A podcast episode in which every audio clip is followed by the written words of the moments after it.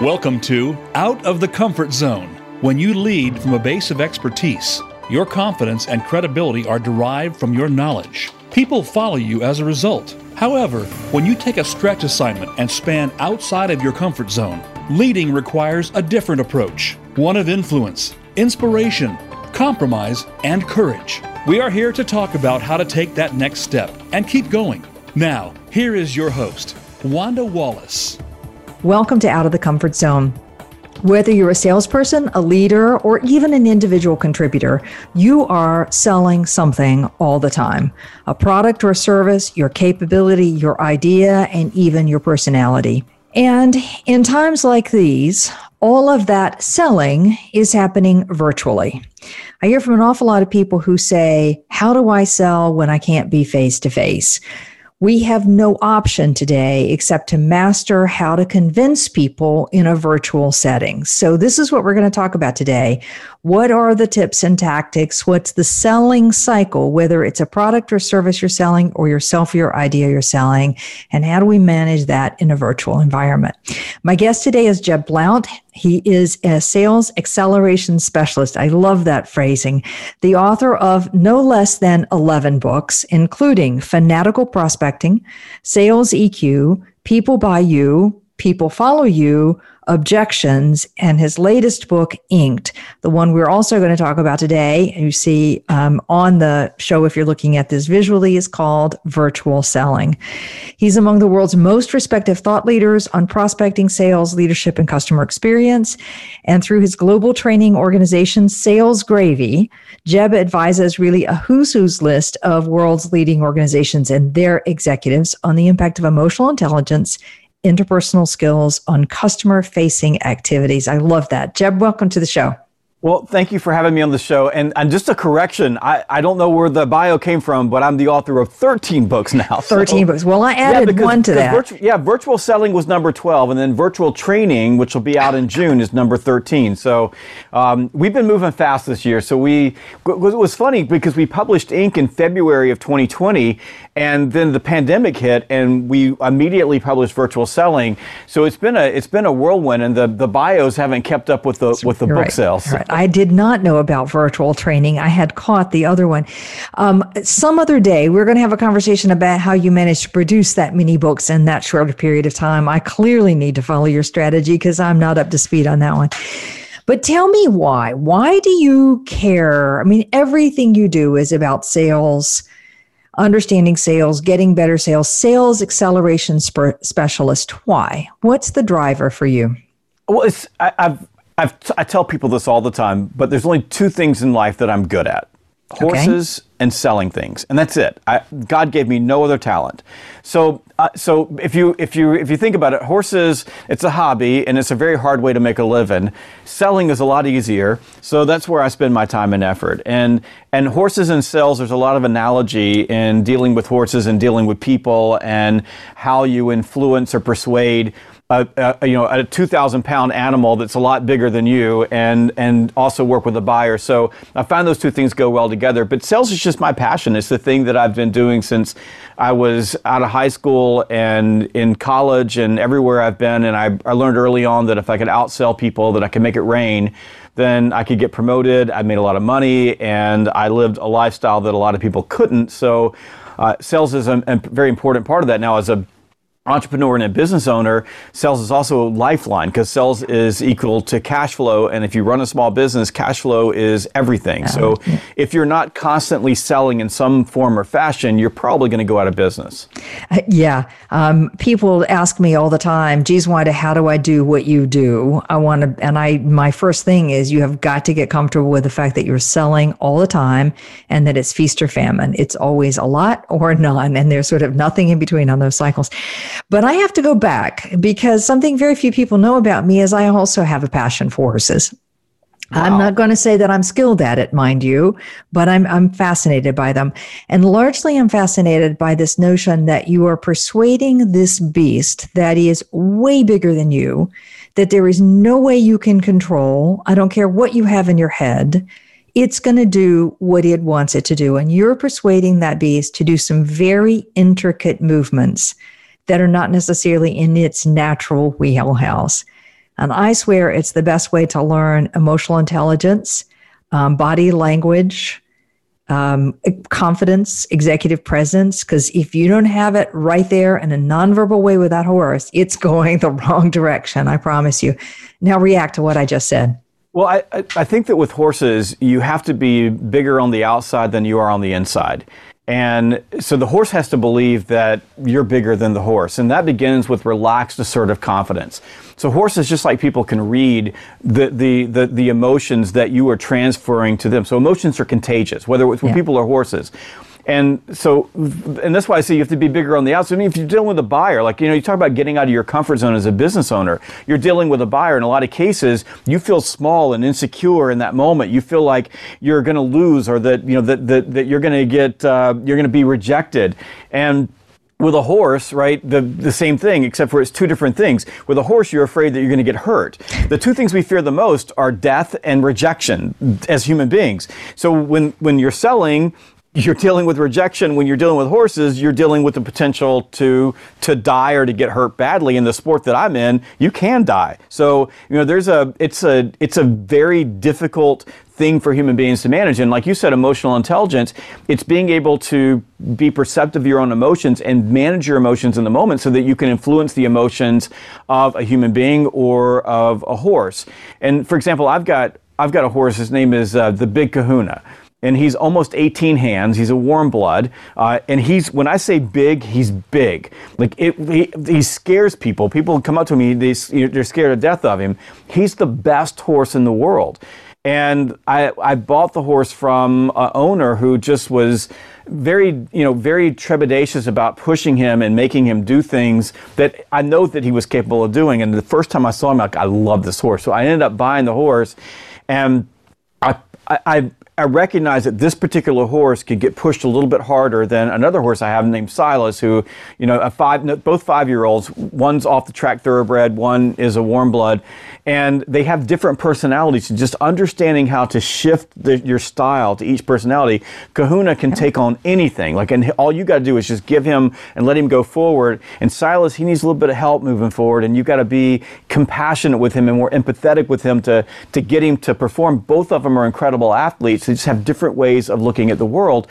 And so for me, it's you walk into the situation. You said the word confident. You've got your shoulders up. You've got your chin out.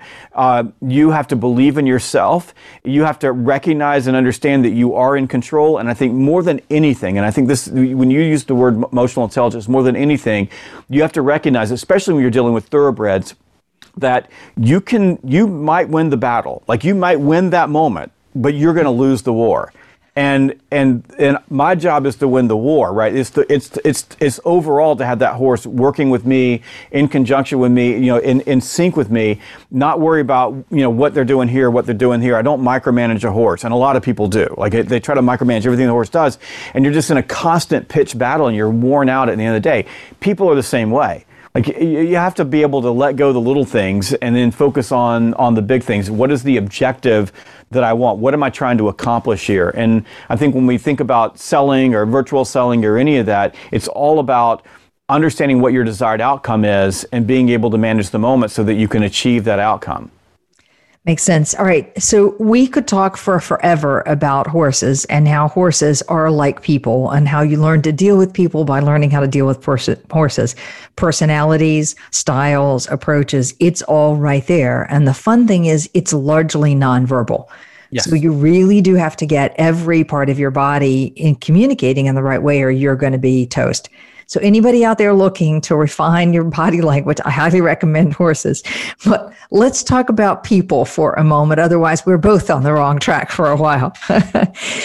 So, people, I want to pick up something you say. You say this in your books. You just said it now this notion of manage your emotions. And let me tell you why. Because so many women in particular that I coach and interact with have been told to not show their emotions. And they interpret that as to become emotionless. I think you're ineffective the moment you shut off your emotions. At the same time, you don't want to be out of control your emotions. So tell me what you mean when you say you have to manage your emotions, and then I'm going to ask you how do you do it. Well, let's just let's think about the, the most powerful emotional foundation for anyone in any human relationship, and and in particular, sales and business. Again, sales is fraught with the potential of being rejected, ostracized, kicked, you know, banished. Those, the, the, the, this, this, the, one of our greatest fears. So in that moment, it's very difficult to manage your emotions. When you feel like there's a potential for you to be rejected, you begin changing your approach. So, the most powerful emotional foundation for us is relaxed assertive confidence and RAC. So, it's not emotionless, it is, it is managing your emotions in the moment that causes other people to lean into you. As human beings, we tend to lean into people who are confident. We just do. We, we tend to respect people who are confident. We do. Assertiveness is important. And this is different. A lot of people say assertive, they think aggressive. I'm not talking about aggressive, I'm talking about assertive. Assertive is, for example, if I'm asking for an appointment, I just say, How about Thursday at 2? Now, I, that wasn't aggressive, it wasn't arrogant, it wasn't pushy. I just said, how about Thursday at 2? Now, the human brain, especially if you are high on the empathy scale, and, and a lot of women in business, you know, especially when you compare them against, you know, against men, most women are higher on the empathy scale than men are. Men are typically going to be more self-centric. I'm not t- saying all men are. I'm just saying that men in general typically are going to be more self-centric. Women are going to be typically be more empathetic. We can argue all the reasons why that is true, but that is the truth. And when you are higher on the empathy scale, you're, you're much better at listening to people, bringing people in, developing relationships, connecting at the emotional level, which is super important in selling. It's important with horses, right? You're, so you're better at that. Uh, however, you are constantly in battle with your in your mind because you don't want to be too pushy. You don't want to to be too assertive. And so what happens is, you know, we, what we teach women to, to do in these particular situations, we tell them, like we say, you, you know, you have to manage your emotions. And what we're really telling them is that you need to be more assertive. In other words, you need to get past your insecurity and ask for what you want. Whereas, you know, with men, we're constantly saying, listen, you need to shut up and listen. Like, stop talking at people and understand that when you listen to another human being, you create these deep emotional connections, which allows you to get them or compel them to want to move to the next step with you in any type of sales process. And we're constantly in the battle with if you're lower on the empathy scale, you need to be intentional about empathy. And if you are higher on the empathy scale, you need to be more intentional about outcomes. And and you can't change where you sit. And so what happens is you get we have this sort of the, this delusional way of teaching people you need to you know we you need to manage your emotions. And what I'm saying is you need to in in that moment be able to approach any type of sales conversation with relaxed assertive confidence. You can be funny, you can be open, you can be passionate, right? You can show people your emotions.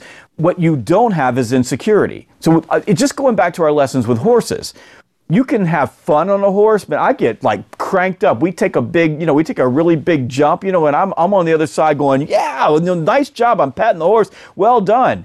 But before we get to that jump, it's relaxed assertive confidence. And trust me, if I show any bit of insecurity, not only am I going to get the horse off of kilter, but it's going to get me off kilter too, or I'm going to hesitate, or I'm going to do something that's going to cause us to crash same thing in your relationships. Right? It's not about um, you know emotional control, like no emotions. It's about emotional discipline.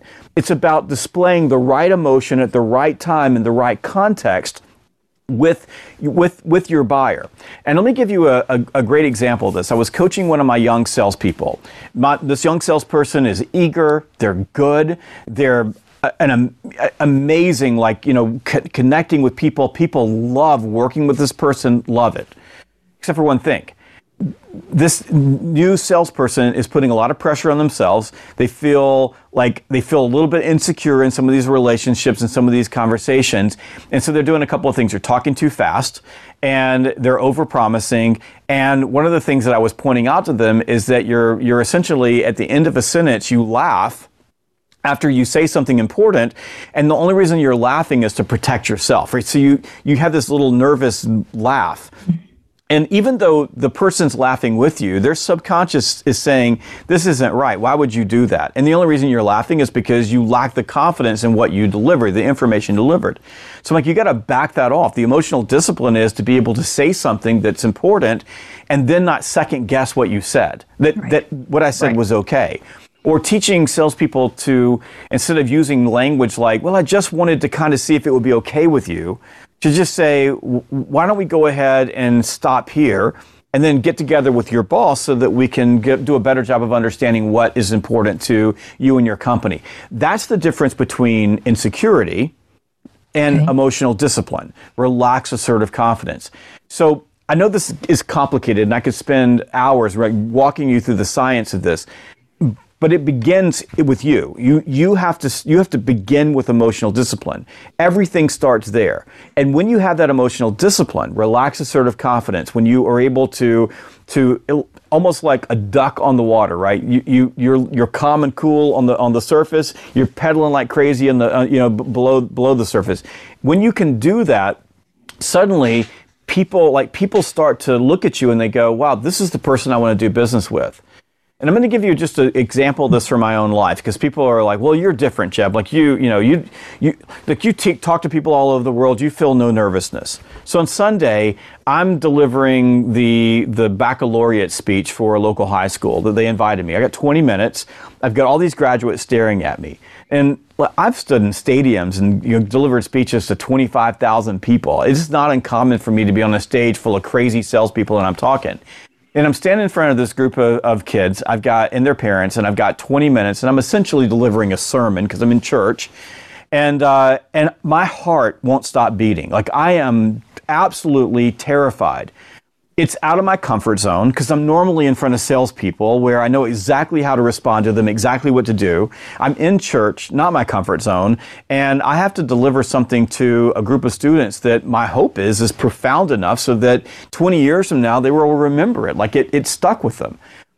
And I'm like I walk up and stand in front of the podium again, not my comfort zone. My comfort zone is lav mic. I'm walking around, I'm wide open, and they're all looking at me, and I'm like, I'm shaking in my boots. But when the words come out of my mouth, I'm I'm surprised. I mean, I surprised myself. I'm like, okay, you sound like a person who's done this a million times. And I even told him, I said, you know, I'm I'm always like petrified when I do like commencement speeches or graduation speeches. But when the words came out of my mouth, when I began to tell the story, when I went through what I was doing, no one noticed that. No one said anything. In fact, afterwards, uh, people came to me and said, "This is the greatest speech I ever heard in my life." And this is in church. Okay, so, so the point is, is that even though I felt that way, like I felt completely nervous and insecure and afraid that I was going to embarrass myself in front of my community and my wife who was in the audience, what came across was relaxed, assertive confidence.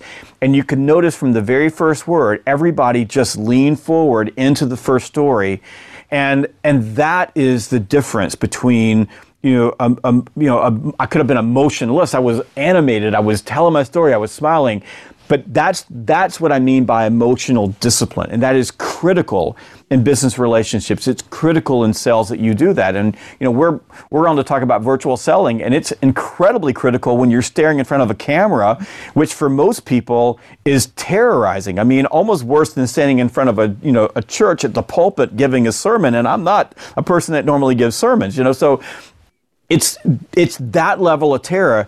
It's it's the ability to feel the the emotion but not necessarily allow the emotion to gain control over your actions, right? So, in, in other words, we can rise above how we feel and we can choose how we respond. And I love what you said, and I want to come back to this because I think this is incredibly important, especially for women in sales and women in business. You're, be authentic, be yourself, be who you are. People love that. Like, th- there is no win in being emotionless. There is a win in being who you are and being confident because that's what people buy. People buy you. And, uh, and the people that have, you know, the, the have, have perpetuated this myth and, you know, this is what you have to do, they're just wrong. Like, you know, they're just wrong. I want to buy from people that I believe in. I want to buy from people who are confident. I want to buy from people who know their stuff and get, you know, get where they're going, get, you know, get their, their, or know their industry or get me and, and want to step into my shoes and listen to me. That's who I want to buy from, not some emotionless robot who is just going through the motions. And, I, and by the way, I just had a conversation with one of my young leaders you know, a woman who is like stepping into her first leadership role And I just had a very similar, you know, conversation. I said the people around you want to build relationships with you. They want to know that they can trust you and that you're a real person. Pick up the phone, have a conversation with them, and be that person that you know that other people like they that they see as credible and that they and they and they like you because they're going to follow you because of that, not because like suddenly you're the you know you've got the boss you know shoes on. There's so much on all of that to pick up on. One is I find that people believe that the reason somebody buys them and the way that, the, or buys their idea is that they have more facts and figures and details than anybody else. And yes, that is great prep that I think gives you part of that confidence. There's no question you have to have some of it, but that isn't what convinces people. The logic is never what's persuasive. It's the confidence, the relaxed, the and a bit of the assertive because that also says I know what I'm talking about. I'm not afraid to ask you. I think that's great. All right, so we could debate whether women are more empathetic or men are more empathetic. I see both sides of the equation on that one. I don't want to go there. What I want to talk though, I want to give you a story um, about a guy that I worked with a number of years ago who is not in a sales role, but he has an idea for a new product area in his company. And, you know, a lot of people around him think this could be a big thing. This could be a really good idea. He's looking for that next big move himself that's going to give him a next promotion. Running this, leading this would be a great stepping stone for him for the rest of his career. Everybody believes he's confident confident, competent. When he pitches the idea to me as a coach, even as a dry run through, my comment to him is I wouldn't buy it because you don't look like you buy it. You don't look like you're passionate. You don't look like you're committed. You don't look like you're excited. You just look like, well, here's something we could do if we wanted to. And I wouldn't give you the money either. And I believe you can do it. That's not the point. Um, and it's so it is finding that sense of passion, excitement, commitment, confidence, if you will, that you can show even if you are nervous in the moment. Okay. I like that. Relaxed, assertive, confident. Okay. How? How do I get from my current state today to this relaxed, assertive, confident place? Well, some of this is experience. So some of it's just have you know you, you just walk through life and you experience things and you get you get you know, you get confidence from just having done it. I mean, if that, like this Sunday, if that was the first time I'd ever stood in, stood in front of a group of people, it might have been really, really difficult, you know, for me to, to put together a relaxed sort of confidence because I've done it before and I've, and I've experienced it. The, you know, the obstacle of giving a speech that's 20 minutes long in front of a group of people that I want to be impactful it's easier for me to manage. And what I'm describing is something called obstacle immunity. So if you if you think about um, for example, uh, Spartan races, uh, Joe DeSena Spartan races, or you think about military service. If you go to basic training uh, and you jump out of airplanes, or you have you know people shoot at you, or you have to go through obstacle races, or Tough Mudders, or uh, Outward Bound. You know, um, mm-hmm. the Kurt Hahn, you know, uh, you know, basically built you know Outward Bound based on you know putting people through a series of uh, of, of obstacles or making them face adversity so that they gain mental resilience. And what obstacle immunity is, is simply facing something that seems like it's a really tough thing to do over and over and over again until it doesn't seem like such an obstacle.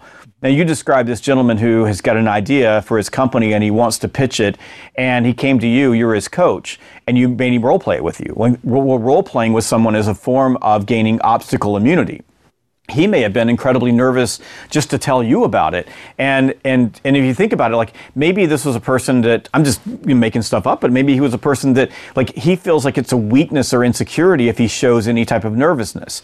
And when I say emotional discipline, it is not weakness to show nervousness. It is not weakness to sell, say to people, hey, you know, I, like I've sat with buyers and said, you know what, I really screwed that up. Can I have a mulligan on that? And they'll all laugh. And I go, I was just nervous coming in. Like there's nothing wrong with being, you know, being yourself himself. But maybe he's a person who's trying to hide that. So when he's pitching it to you, he's trying to act nonchalant, right? So and then it comes off as you lack any passion for that. And that's that's a miscue in his brain about what what you know what he thinks or perceives that other people are thinking about him.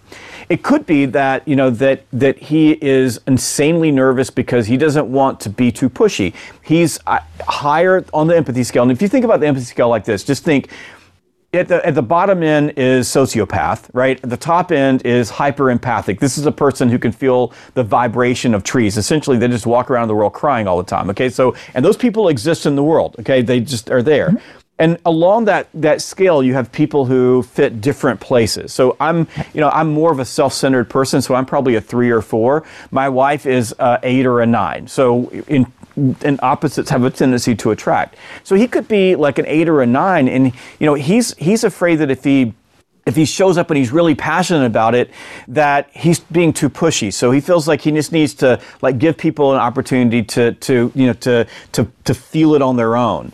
Or, you know, on the flip side, he could be a person who he's really self-centric and he's like, you should just, you should just like this just because I do. Like, and a lot yeah. of people do that. Like a lot of salespeople fall in that, and that to that, in that trap where they just think because they believe in it that they can just throw it out there and everybody else is going to believe in it because of, like you said, the data and the facts, but the mm-hmm. data and facts don't carry it. It could be any of those things. But regardless, like the, one of the easiest ways to start learning relaxed assertive confidence is to face the adversity, like face that thing that causes you to feel either that level of insecurity or char- change it causes you to change your approach and your emotions because of the situation. You just do that over and over and over again as a coach, I do it through role play. Like I'll, I'll have a, I've got a set of salespeople that are going to be on with me this afternoon, and I'm going to be running them through how to make prospecting calls. And so they're going to role play it and role play it and role play it, and then I'm going to put them on the phone, and they're actually going to make prospecting calls. And by the way, all this virtual, so they're all going to be on their own screens doing this thing. And what happens is they learn, they learn, they learn. This doesn't change the fact that they might not feel nervous or that they feel nervous. The fact that I was feeling nervous uh, sending at that pulpit was simply fight or flight. It was just kicking on. And it was the greatest human fear to be rejected. It was the fear that they're not going to like me, they're going to reject me, they're going to I'm going to flop, I'm going to say something bad, I'm going to embarrass myself. All that fear was still there. That was happening in the sympathetic nervous system. I had zero control over that. Now, there's nothing that I could do to change the fact that my heart was beating fast. But what I could control is what came out of my mouth. What I could control is what I allowed people to see. And I could show my passion. I could show what I was doing. I could smile. I could do all those things. And at the same time, I still felt nervous. Like they're in the entire thing. It never went away. Like fight or flight was always there. So, so the way that you learn how to do this is you practice it and you practice it and you practice it. And I like in your situation that you're working with this gentleman who's got this idea because in a lot of cases like you don't know what what you look like to other people. And what a coach does is they take a mirror and they show you like this is what it looks like. Go back to horses. I, when I'm riding a brand new horse, I go get someone who's on the ground to go watch me and they'll say, you know, you, you're changing your body, you know, your body language, you're changing the way you're riding. And what they'll point out to me is that I'm changing because I'm afraid. Like I'm on something new. I don't know what this horse is going to do. So instead of riding the horse the way that I would always ride a horse, I start changing the way I'm responding to the horse, my approach. And guess what? It changes the horse. This gentleman that you're coaching, change your approach, you'll change the way people perceive your mm. idea. And, and that's what relaxed assertive confidence is. It's only changing your approach. It's not saying that you have to, like, somehow or another be some, you know, brilliant human being that can push an easy button and you don't feel things. You're gonna feel them. But if you've, you know, if, if you're in a Tough Mudder, I don't know if you know Tough Mudder, these races, yeah. right? You go around and around in circles. I mean, at two o'clock in the morning after you've hit that wall for five times, six times, seven times in a row, it just looks like a pain in the rear end. It doesn't look like the scariest thing you've ever seen. Right. That's right. All right. So if I take all of this, I'm going to say that all of us have these deep seated fears. They're different for every person, but they come in a variety of packages. I'm afraid of rejection. I'm afraid of being incompetent and embarrassed in some ways. And I'm afraid I'm not important enough. Some version of those, or you're not going to like me, some versions of those are what we all fear. This managing your emotions is to recognize the fear and then learn, even in the face of that fear, to stay relaxed, to present forward a relaxed, assertive, confident. Don't take the fear away. It's not going to disappear, but I'm not letting that fear control me in the moment. Is that a fair summary? That's a fair summary. It's sort of like you know you've we've all been sort of the the ship that's been tossed around in an emotional storm. We've all been that you know that person, and it's the choice that in the emotional storm that you rise above the fear and you take the helm and you steer the ship where you want it to go, which is you know which is the emotions and how you approach people. And look, it's not easy. It's just but but you have that choice. You don't choose your emotions. That, that happens with, without your consent. You choose your response. Okay, great. I love that. The choice to rise above the emotions, meaning I choose what I'm going to do, not let the emotions choose me. But I also love your statement you don't choose your emotions. They kind of do happen to you physiologically, not much yes. you're going to do about that. I can choose how I interpret those emotions, however, and that can make a difference. All right. I loved this um, phrasing that you did around assertive. I've never heard it put this way that there's one half. So I'm a big fan of the notion that leadership is a balance balancing act between two polar opposites. And you described a polar opposite of being self centered, focused on the outcome only, versus being empathetic, focused on how everybody else is reacting only. And I love those polar extremes the outcome versus the empathy. And that what we want to be able to do is to draw both of them back into balance not so heavily on empathy that I forget about the outcome, not so focused on outcome that I forget about the empathy. Somewhere in that yin and yang middle. I like that. I thought that was a really cool concept. Okay, Jeb, this is a perfect place to take a break. And then we have teased the audience for a grand total of 30 minutes about virtual selling. So when we come back for the break, I'm going to go straight for this notion of virtual selling, how to do it when you can't be face to face. We'll be right back. Welcome back to the show.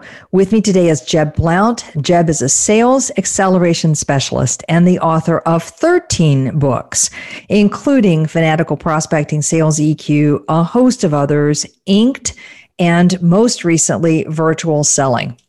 Okay. I can't tell you how many salespeople, professional salespeople inside organizations who have said to me, I can't wait until I can get back to face to face because there's no way you can do a sales virtually. Or how many people have said to me, I need to continue to raise my profile, meaning sell myself internally. And I can't do that when I'm not face to face. And your answer to them is not true. Not so, true. Tell us about that. Well, I don't think anybody would argue that the very best way for human beings to communicate is not face to face. It is. If, if you and I were together and we were face to face, we would it would we would connect a lot faster than we have being on a video call with each other. I mean, so, but I'm sitting here, you know, we've, we've spent about 30 minutes together and like I feel connected to you. I can see your face. I can see what's going on with you. I can see what's happening there. And and the truth is is that if we did this a couple more times, we would actually forget that we are on video. We would we would it would we would we would be much closer. And I've experienced that myself. And one of the things that I've noticed is, is, for example, that we spend a lot less time on telephones these days, and we spend a mm-hmm. lot more time on video. I'm, I'm on video all day long, and and the people that I'm dealing with prefer to be on video. And in fact, McKinsey just did a study and found that 71% of buyers, when given the, the option of a video call or a phone call, prefer video and for the very reason that they can we can see each other and we can perceive each other on a video call. So I know that that face to face communication is the very, very best form of communication for human beings.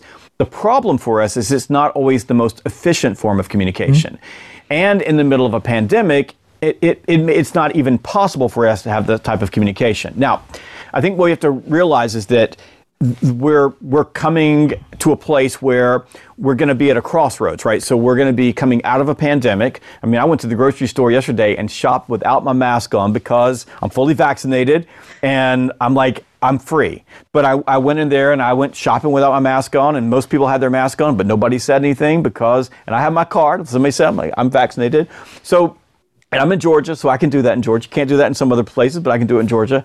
So we're going to be at a crossroads where you're going to say, "Oh, I want to go right back to the way things were before," or I have to choose a different path, right? I have mm-hmm. to I have to choose something that is going to look different than where we were before.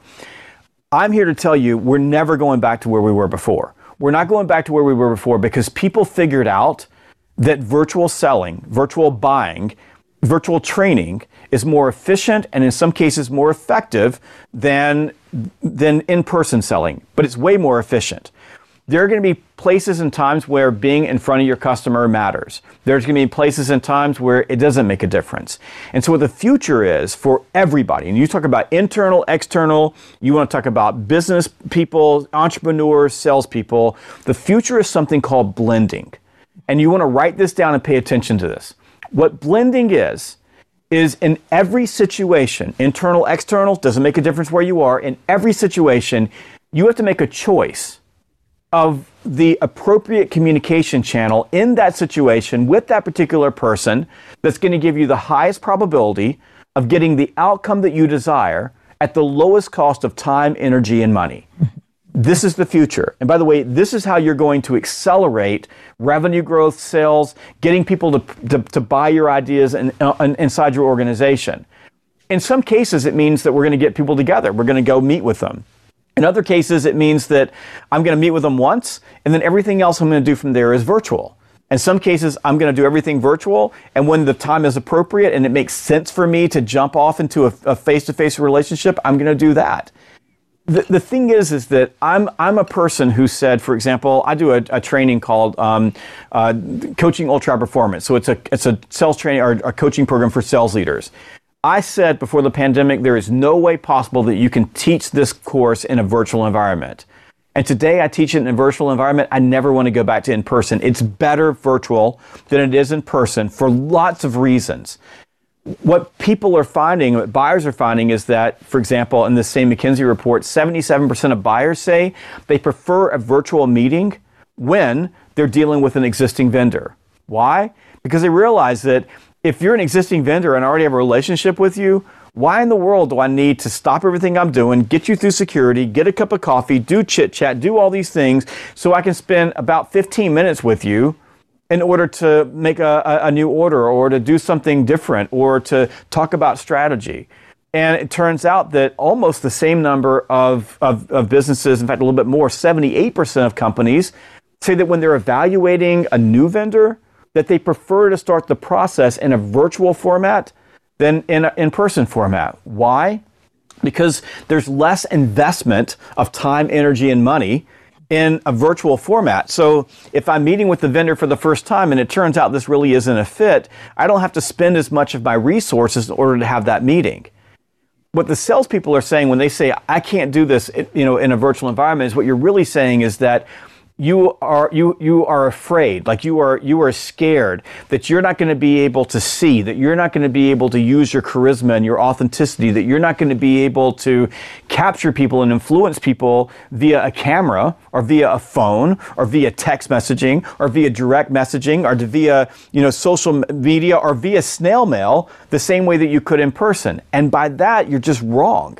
It, that's you. That's what's happening inside of you. That's your fear because if you just look over the last year, what businesses have done, there are companies out there who they were completely in person, and you'll you'll hear their leadership team saying, "We're not going back to that ever again." In other words, stat coming out of the pandemic is 90% of companies, these are executives in companies across the globe, this isn't just in the US, across the globe, say that virtual selling as part of their toolkit is here to stay because they recognized how much more productive their salespeople were when they started leveraging these virtual tools. So, one, if we go back to what I said earlier about blending, right? So you got to get past your fear. Like this is all you. I'm I, I'm so much better in person. That is a myth that is a story that you're telling yourself. It is, it is an excuse that you're saying to yourself so that you don't have to actually do things that take you out of your comfort zone. There is no doubt that standing in front of a camera, it takes you out of your comfort zone. There is no doubt that delivering virtual presentations takes you out of your comfort zone. There is no doubt that doing all of these new things, mastering technology, all of these things make you nervous, make you feel insecure, and take you out of your comfort zone.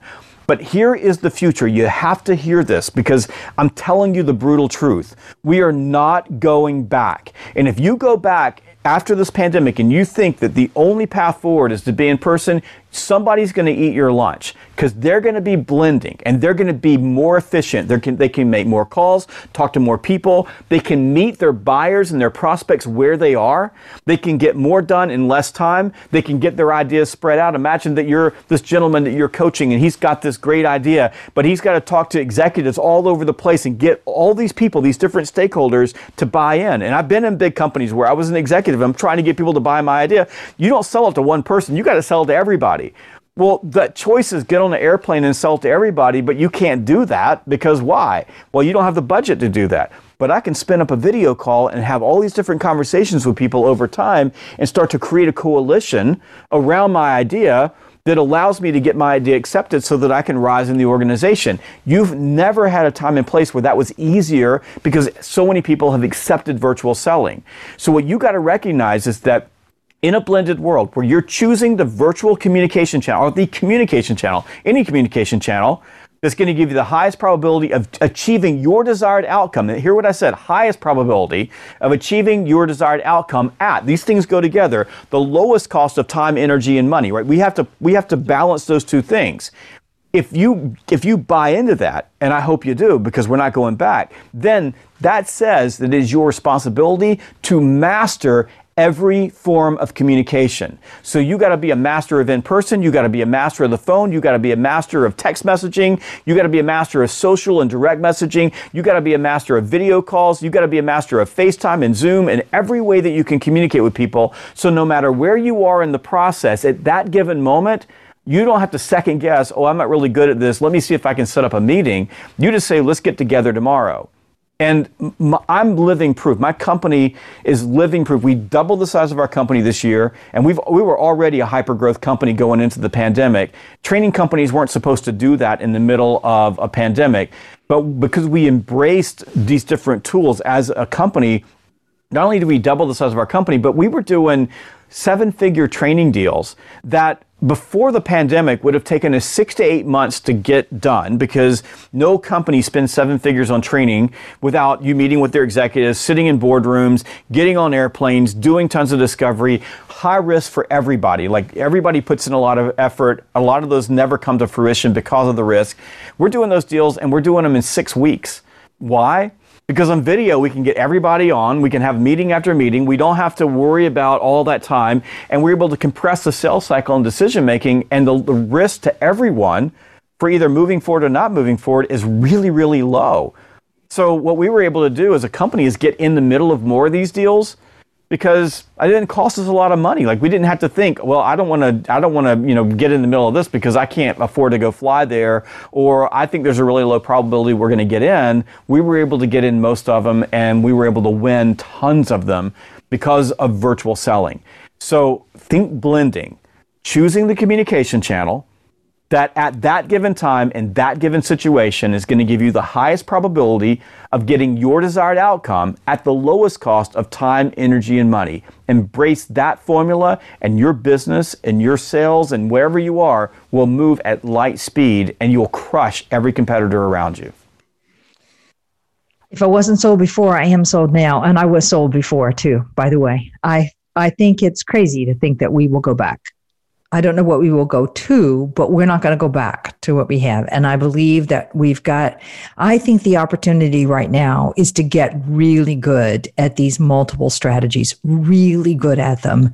And that's where I think the wins are going to come. And then we'll start to see what's the right combination in the blended formula, as you describe. Um, so, what, how do you help people get comfortable? So, in my experience, when I'm coaching with a group. And I also say when I'm teaching a class, if you give me all the tools that are effective to teach a class virtually, I think there are some real wins. So, for example, let me just do one on one in coaching. I honestly think I may do a better job in a video setting than I'm going to do in a face to face setting because people are more relaxed on the other side. They're in their comfortable environment, they don't have to put on their mask at work. They don't have to worry about who sees them and, and talking to me. I mean, there's none of that. They can just kind of be chilled in a quiet, confident, uh, good place. So, so long as we provide good places for people to do it, I think it's a better format. And it's easy to build that rapport. But boy, do I have a lot of people who are just not comfortable with the video. So, what's your advice on that one? Well, the truth is, is that you know, if you if you're uncomfortable in front of a video camera, you're not alone. I mean, this is this isn't like this is human. I, I don't, and it's it's a weird thing. Like I don't know why we are afraid in front of a video camera, but we are. And I used to be deathly afraid in front of a video camera, deathly afraid. And I write about this in the book, uh, and I tell this, these stories of some of the most egregious things that I did, like I was on a video call. It was just really early on when we, were really starting to get off of like say voice over PowerPoint and get on video. And I was uh, it was just like I don't know 2010, and I'm on video and I didn't have the camera positioned right. And so the entire time you could only see my face above the nose. And I looked like a Muppet. And people were like writing really nasty things in the chat. And there were like 4,000 people on this webinar and my whole office was watching and i was oblivious like because i was just delivering. And when we got off and i saw what had happened i was so mortified. I told my wife i'm never ever ever doing a webinar again. Ever. Like i'm never i was i, I, I was crushed. And I did. I did it again. Like I just did it again. It was a mistake. And I next time I figured this out. And you know, today, you, if you're you know, if you're watching this video in this moment, I mean, if you see where I where I am, I'm in a completely different situation. I don't make those mistakes again. Mm-hmm. So one thing is you got to give yourself a break. You're going to get on video and you're gonna you're gonna feel bad or you know going to look bad. Uh, you're also um, you know I it's you're you're you're I mean I work with corporate executives. So I have a, a, part of my company called Knowledge Studios, and we build e-learning programs for companies. It doesn't have to be sales. We'll teach people how to run a bulldozer. But one of our, our, signatures is when we're working with big companies, well, there's a lot of executives have lots of experience. And, and sadly, when you have a lot of experience, sometimes you don't really know how to express your experience in a way that can chunk it up and, in, in a format that other people can learn from it. And we're really good at doing these interviews where we get executives to give us pieces of information. And then almost like a master class, we can, we do it in a cinematic way and we build it out and we create training programs for the company using their executives. And it's not uncommon because executives are busy, and this is pre pandemic, that we would be waiting for, say, the CEO of a big company, and he's walking out of a room that had 100 people in it, talking to them, and then we have the cam- camera set up in an ante room, and then we're going to do the interview right there because this is the only time we can get this person. And they'll sit down, and we'll, you know, we'll get their hair right and get the lights right, and then we'll go, okay, we're ready to go. We'll click the little thing, and then the red light will come on the video camera. And this this executive who captivated the room next door, and everybody was leaning in and like, this is the greatest person on earth, suddenly loses the ability to speak as soon as the camera is on. And it's and it happens all the time. They call me Five Take Jeb. i have got a sound. I've got five sound studios here. I've got an entire you know cast that works with me. And when you put me on a video and I screw things up, even on this interview, I said some things that if I were to go back and listen to them, I would go, "What were you talking about? Like you made up a word. Like that doesn't even exist." So, so it's you know, it's it's you know, if you think about it, it's really hard to think how do you move forward if you're judging everything you say. Even while we're doing this, I'm judging some of the things that I'm saying and go, that was really stupid. You could go back and do that again. How do you do it? You just do it. And the way that I was able to like get good at video, and if there's a you know for business people that are listening to this interview, it was as a business person. I realized that if I didn't get good at video, I was holding my entire company back. We consume video at a rate that is uh, and it's insane. I, I, think Cisco's web report says by 2025, 82% of the traffic on the internet is going to be video. So, as a business owner, as, a, as an entrepreneur, me not mastering video, very, very bad for my organization. And in a virtual world where buyers and the people around you are much more comfortable having a video call, not mastering video is going to hold you back. So what I did was I, I, I basically set out on this, this quest. It, it was a year. And I started off with just 90 days. But I was going to shoot one video every single day, one video. Mm-hmm. And anywhere I was, in airports, in hotel rooms, in my car, and I was going to post it online. And you can go to my YouTube channel and you can see some really bad videos. They're still there. Uh, and I and, I and that's what I did every single day. I forced myself to shoot one video, no matter what. Back of Ubers, and I would basically say, "Somebody hold my camera." And I would shoot and shoot and shoot and shoot and shoot. And and at first, terrible, terrible, terrible. I'd be so mad. And then I got better and better and better and better at it, and to the point now when I'm at a conference and uh, and you know someone says, "Hey, my team loves you." I go, "You got a camera?" And they go, "Yeah." I said, "Get that person to hold your camera. Let's shoot a quick video and we'll talk to your team." I would have never done that before. I, w- I would have hid from the. Like, just shoot it. We'll go.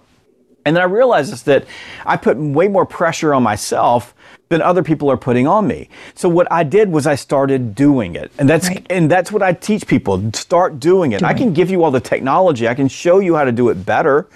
Uh, but do it. The other thing that I teach people is this one of the reasons you don't like video is because you spend all the time while you're on video looking at yourself, and that yes. gargoyle that is staring back at you does not make you happy. Yeah. So, number two is stop looking at yourself on video. You'll notice that I'm making eye contact with you, right? Now, I'm looking at the camera, not at you. Now, i have got a setup here so that you're directly behind my camera. Mm-hmm. So, essentially, I'm making eye contact with you. And I've got some really cool tech, and in this studio in particular, I'm not using that tech right now because I wanted to have this type of, of call with you. But I've got other tech that is all it is is a piece of glass. The camera's behind the glass, and the, the person that I'm talking to is on in front of the glass. I never see the camera, I just see them. And my producers position their eyes right in front of the camera. But in this situation, you're not right in front of the camera. I just look at the camera. I just make I make eye contact. That's a learned behavior. Right. And it's learned because what I've done is taught my brain to stop looking over here and looking over there and looking at my I'm, I can see myself. I'm up at top up at the top. You can also turn that frame off. So number one is 50 to 70% of the time you're looking at yourself mm-hmm. and, mm-hmm. and, you're looking at yourself because you you're trying to judge who you are. All I say is just imagine that you met with someone in person. If I, if I could just go back in person, everything would be better. Okay, so you go in person and you take your mirror out of your purse or out of your backpack or out of your bag and you set it on the desk of the person that you're meeting with. And then you spend half of the meeting looking at yourself in the mirror. You, I mean, they would. They, first of all, it'd be ridiculous. Yeah. And and they're never going to do business with you, and you would never do anything. Well, stop doing that on video. You treat a video call just like you treat meeting with someone. So stop doing that. And the other is understanding something called the eye contact paradox, and this is what really makes people comfortable. So I can get you this comfortable on camera. One of the problems that we face is that, for example, I'm making eye contact with the camera in this moment, as I'm making eye contact with the camera, it causes you to feel like I'm making eye contact with you. Mm-hmm. because it looks to you like I'm making eye contact with you. And likewise, you're looking into your camera, I can tell that. So it causes me to feel like you're making eye contact with me. The problem is, is that when you're looking in the camera, you don't really get that same feeling of, of like looking at someone directly in their eyes like you do in person. So what you do is you look away from the camera at them, like I'm doing right now. And when you do that, it makes you feel good, except for the person on the other side no longer feels like you're making eye contact with them. Right. And so what you have to do is you have to train yourself to look at the camera. This is, it's just discipline. It's just like training yourself to do anything else in your life. Anything that you try to do, hobby, whatever, you train yourself to look at the camera, having faith that when you're looking at the camera, the other person feels good about that. And then what science is teaching us is that when we're on video and we make eye contact with the camera, just like if you lost your sight or lost your hearing, that the other senses in, in, in, increase or they, they, they become more accentuated to make up for that loss of sight. The same thing happens on video, and, and there's data behind this. There's, there's, if you go read, read my book, Virtual Selling, you'll find this, the citation for these studies that when you make eye contact with the camera on a virtual call, your peripheral vision begins to to pick up mm-hmm. the, the mm-hmm. slack and what it begins to do is allow you to see and and perceive the micro expressions from the other person so that when you first do it like it, you don't feel like you can like really connect with another human being. But over time your subconscious mind begins to see the exact same things perceive the exact same things that allows you to to in that moment flex to the other person and to flex to their emotions and to connect with them just as, as you would in person. And and so what we do is we basically are creating a facsimile of an in-person meeting that is almost as good. It's not as good. There's I'm not going to argue that, but it's almost as good and it's good enough so that when we are attempting to move or advance a deal forward or to advance an idea or to connect with another person that we're able to in that moment using this particular medium achieve our outcome. And in some cases, you're going to look at the world and say, "Look, I need to go there in person." I've, mm-hmm. you know, even even in the pandemic, I've I've had met with a couple of executives in person because the deal was big enough, and I felt like it was important for me to get eyeball to eyeball with the CEO. And so they've been willing to meet with me, even though it was outside. But we've had those meetings.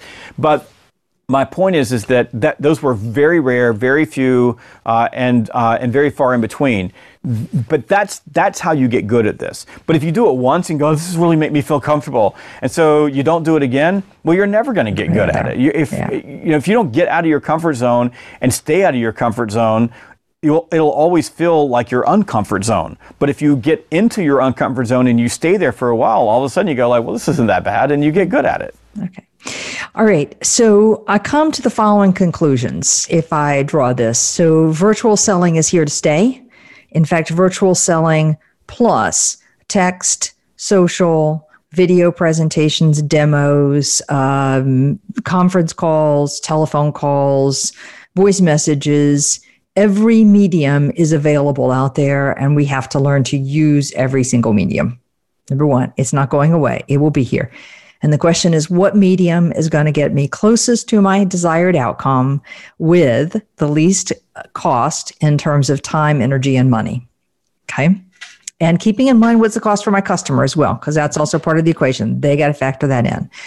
Yes, it might take two virtual sessions face to face to build the same rapport that I would get in a face to face meeting, but it takes less cost and time and energy and real money to do this virtually than it's going to take getting on a plane and going somewhere or getting on the schedule and then all those sorts of things. So, a lot of factors to get in that one.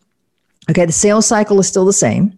Mm-hmm. There is still an emotional cycle. There's still the emotion connection. There's still the relaxed, assertive, confident thing that we talked about in the first half of the show that doesn't go away. There's still the understanding what your buyer's trying to achieve. There's all of those things that you talk about about what makes for a great sales cycle. Another show for another day. That process doesn't change. What changes is the multitude of channels I have to achieve that and thinking what channel is going to do what for me with this client in this circumstance. And I think the last piece is get over your discomfort. It's new. It's something we're not good at. Yes, you're going to have to get over it. There's a lovely piece of uh, research that you didn't cite that says that as human beings, we're incapable of not looking at a reflection of ourselves if it exists. So my secret to that is to hide it so that I don't actually see it in one form or another, or to just ignore it. I mean, you can do any number of those, but get over it, move on with it. It's here to stay. How'd I do on that one? I think you did great. I think that was fantastic. What a fantastic summary. Okay, excellent. All right, I have one last question, then I'm going to let you go, which is what, besides standing in front of the pulpit, um, delivering a commencement speech to a g- group of graduates, high school graduates, takes you out of your comfort zone? And what's your secret to success?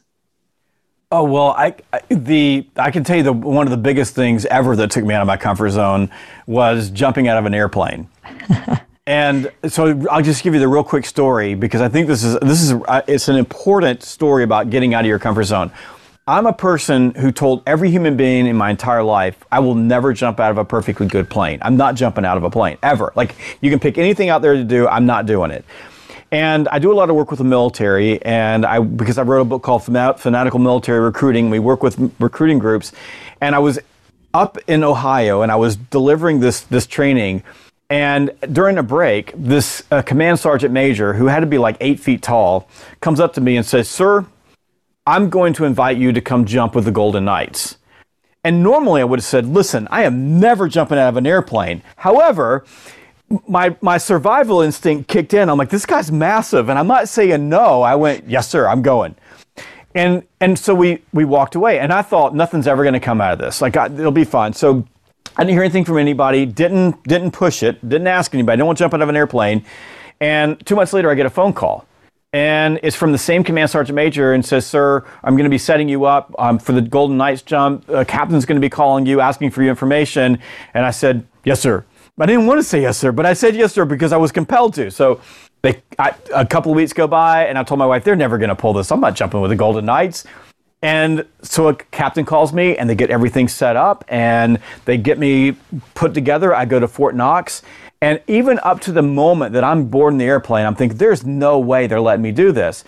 And I couldn't say no. Like I, I couldn't come off as a wimp. So my, my fear of being rejected like was worse than my fear of death. So I show up, I suit up, and my I'm, my heart's pounding. So we go to the briefing, and I walk out of the restroom, and one of the sergeants who's in the briefing says, "Sir, you okay?" And apparently, I looked like you know I was about to pass out, and and the truth was I was. And I went, "No, sir, I'm fine. I'm okay." So they put me on the airplane, and we go up, and I'm terrified, terrified, terrified. I'm terrified to the point that I, am like, I don't think I can do this. And I'm afraid that I'm going to get up there and go, I'm not going to do it. I'm, I'm okay. I'm backing off. But I went and I just like kept moving forward, kept moving forward, kept moving forward. And so instead of thinking about jumping out of the airplane, just thought about, okay, I'm in the moment, in the moment, in the moment, in the moment. Like the only thing that I've got is in the moment. Can't worry about the future. Can't worry about where I came from, just now. And we get on the edge of that airplane and I'm like, there's no way. And I'm so afraid. And then we jump. And when we jump out, the moment we jump, I'm like, I want to do it again. Like, I'm, this is the greatest thing ever. And I'm, I mean, we go down there and we get it, the, we, we, we hit the ground. I'm like, that was so much better than I thought it was going to be. And it just, you know, it proved like once again for me and for everyone else that like the greatest victories, like the things that you enjoy the most, the things that you take away, the greatest memories, it's all on the other side of fear. And you know, all fear is is about something that's going to happen in the future, and the future doesn't even exist. It's just it's not even real. You can only be in the moment. And and so I, I got over it, and I would do it again. I would I would go again. The problem is is that I jumped with the greatest parachuting you know unit that is in on Earth, and now anything else will be a letdown from there. It's like you know it's like going to your first football game and you're you're you know you're in a luxury seat. You know you never want to go back. Yeah, right. But it was it was like it, for me probably my greatest fear, like the one place that I never wanted to go was jumping out of an airplane. Of all my fears, and and you know, in just a moment, it all got wiped away, and I'm like, it was it was there was nothing to it. All the things that I made up in my head about what it was going to be like were just wrong. And okay. that's my story. I love it. I love that focus of in the moment. All I can do is this step and the next step and the next step. And I love your statement that fear is fear about what's going to happen. It's in the future. We have no idea. It might or it might not. So focus in the moment. It's fabulous. My guest today, Jeb Blount, a sales acceleration specialist. The two books we've been talking out of his 13 today are Virtual Selling, Inked, probably some of the others like Sales EQ. And I'll give a shout out for the one that's coming in June called Virtual Training. Jeb, thanks for being a guest today. Thank you.